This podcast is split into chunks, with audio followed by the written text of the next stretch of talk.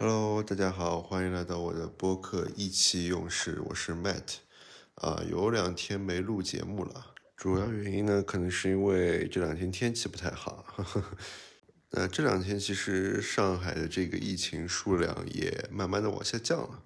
啊，看到每天新增的人数、新增阳性的人数啊，包括无症状感染者的数量，呃，都已经往下向下探了蛮多了。呃，感觉就像应该五月底左右应该能够有一个比较好的一个放开的一个情况了。那这两天在 Switch 上面在玩一个游戏，就是那个 Nintendo Sports，就任天堂运动嘛。它是四月二十九号好像左右吧，然后放出的。然后我第一时间下载，然后这个游戏它用认亏券是买不了的。因为它的价值没有认亏券的高啊，所以它其实还是原价购买更划算一点。那我不知道大家有没有玩过 Wii 版的那个任天堂运动啊？就是其实这两个游戏从性质上来说是差不多的，但是我那时候也没有 Wii，所以我也没有玩过 Wii 版的。那任天堂运动它是在二月份的时候有过一次线上的一个试玩。呃，就只有比较短的三个时间段吧，可以让玩家在线上跟其他的玩家去呃游玩试玩一下，看看这个游戏的整体的一个质感。呃，我那时候也是费尽力气啊，才连上那个服务器，对吧？才在那个限定的时间里面稍微玩了一两盘。就你要说这个游戏到底有多么精美吧，或者说多么的用心吧，它其实也没有，对吧？它其实就是一个让你可以运动起来的一个游戏。相较于之前的那个健身环那个游戏，对吧？呃，它其实整个设计上没有健身环这么的丰富和用心吧？呃，因为健身环它其实有非常多的模式，然后包括可能是自定义的训练啊，然后包括闯关的，可以让你每日打卡的训练，它其实整体是比较丰富的。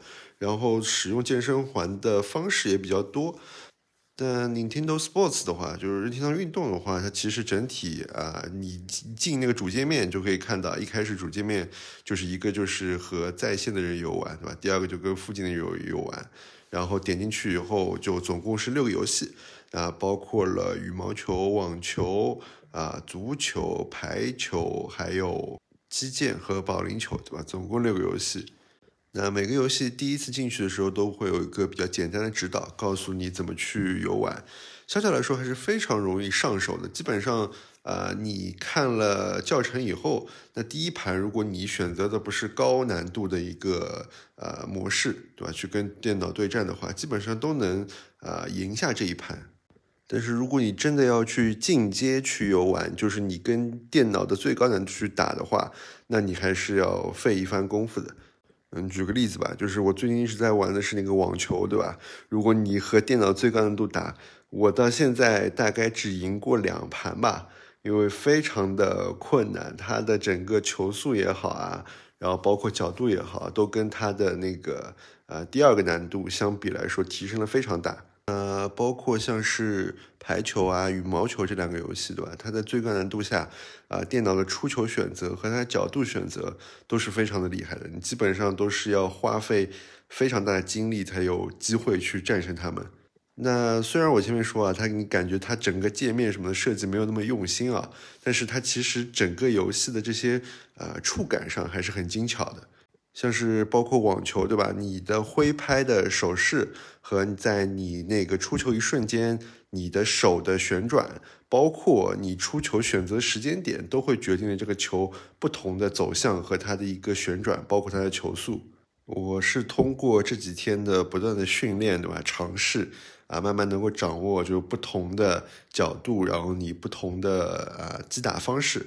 甚至会让我有种感觉，对吧？如果我现在真的去打真的网球的时候，我作为一个完全的新手，对吧？说不定打的也能稍微带一点这种不一样的这种技术。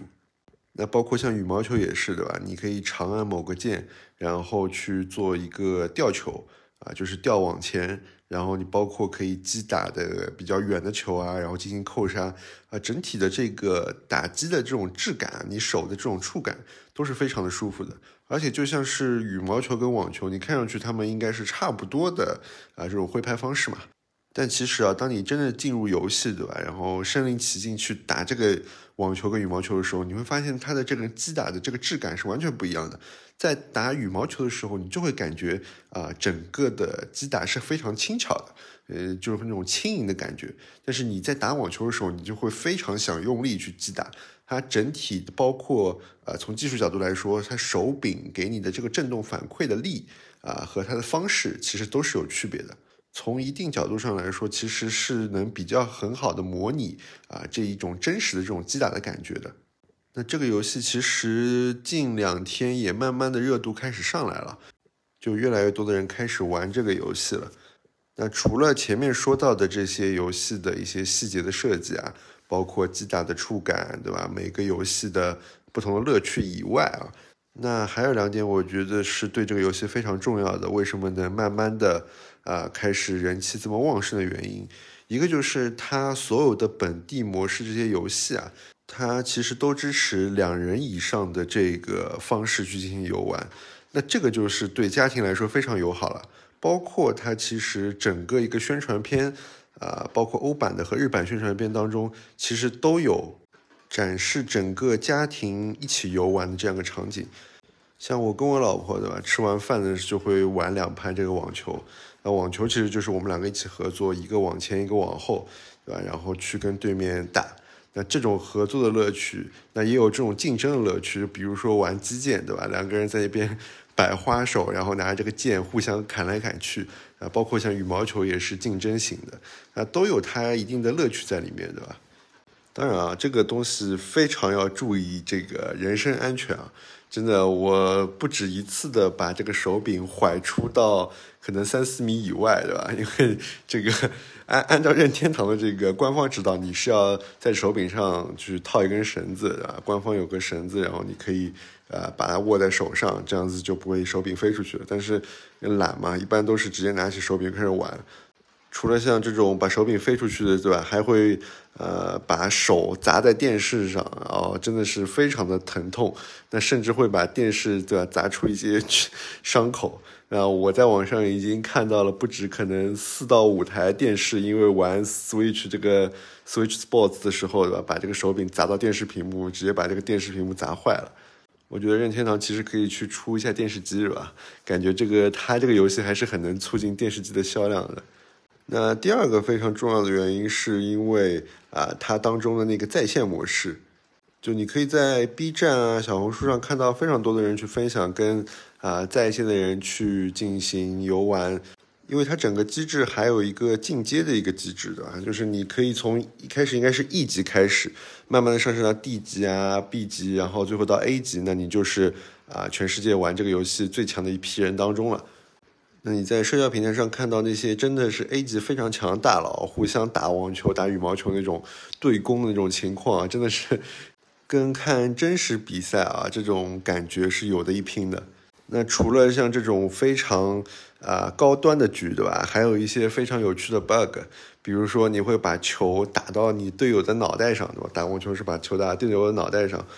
或者说把这个球直接打到啊网前的那个栏杆上，又反弹进对方的场里面，包括还有像是玩击剑的时候，对吧？两个人在那边摆花手，互相不进攻，然后就开始发表情，就感觉像是个跳舞游戏一样。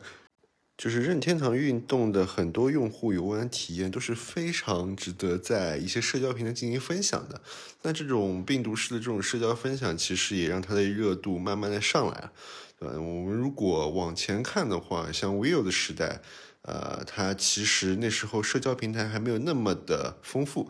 当然，我们那时候已经知道 Vivo 上面有一款这样子体感的游戏，对吧？也基本上也是 Vivo 最著名的一款游戏了。但是你看不到那么多的内容，用户内容分享，其实对你来说，你也就知道，只是知道而已，但不会有这个兴趣说，哦，原来能这样子玩，对吧？然后去下载这个游戏，然后去游玩它。就这种搞笑的内容，在那个时候是没有一个平台可以去让更多人知道的，那自然它的整个推广度也只能靠啊那时候传统的一些市场的手段去进行推广。所以现在的 Nintendo Sports 对吧，正好占据了这样一个先机，而且 Switch 的整个一个啊视频截取的方式，就是你长按那个相机键以后，它会截取从。按下这一个相机键开始往前的倒退三十秒，基本上正好是网球的这么一个好球，或者是排球、羽毛球的这么一个好球的这样一个时间，对吧？一个对攻的这样子一个回合，那是非常方便用户在一些啊其他的渠道进行分享的。其实你要真的说从技术角度来说，对吧？Nintendo Sports，对吧？这个 Switch 版本的 Nintendo Sports 和之前 Wii U 的版本有没有太多的一些区别？当然，它的整个一个细节的程度、游戏画面的素质，呃，包括你整个击球的手感、手法什么的，都是有很大进步的。但整个玩法上，它其实还是一个很传统的一个体感的游玩的方式。但借助着这样子一个家庭式的一个游戏场景，包括互联网对战的这样子一个乐趣，再加上用户在这个社交平台上进行自发传播的这样一个推广的方式，那也让这个游戏的热度，对吧？慢慢的能够有一个非常大的一个突破。那其实如果真的再往下，再进入下一个时代，对吧？可能这个 Nintendo Sports 就是一个基于 VR 的游戏了，对吧？你。你戴上头盔以后，对吧？甚至可以在眼睛里看到真实的这样子一个网球啊、排球的现场，对吧？你真实的感觉你的双手在啊击打排球，对吧？然后在挥拍。但我相信以任天堂这个公司的这个调性啊，它肯定不会太早的去介入这样子一个 VR 的环境，因为即使是在这样一个 Switch 的一个呃并不占优的平台条件下，它都能把这个游戏做得这么有乐趣。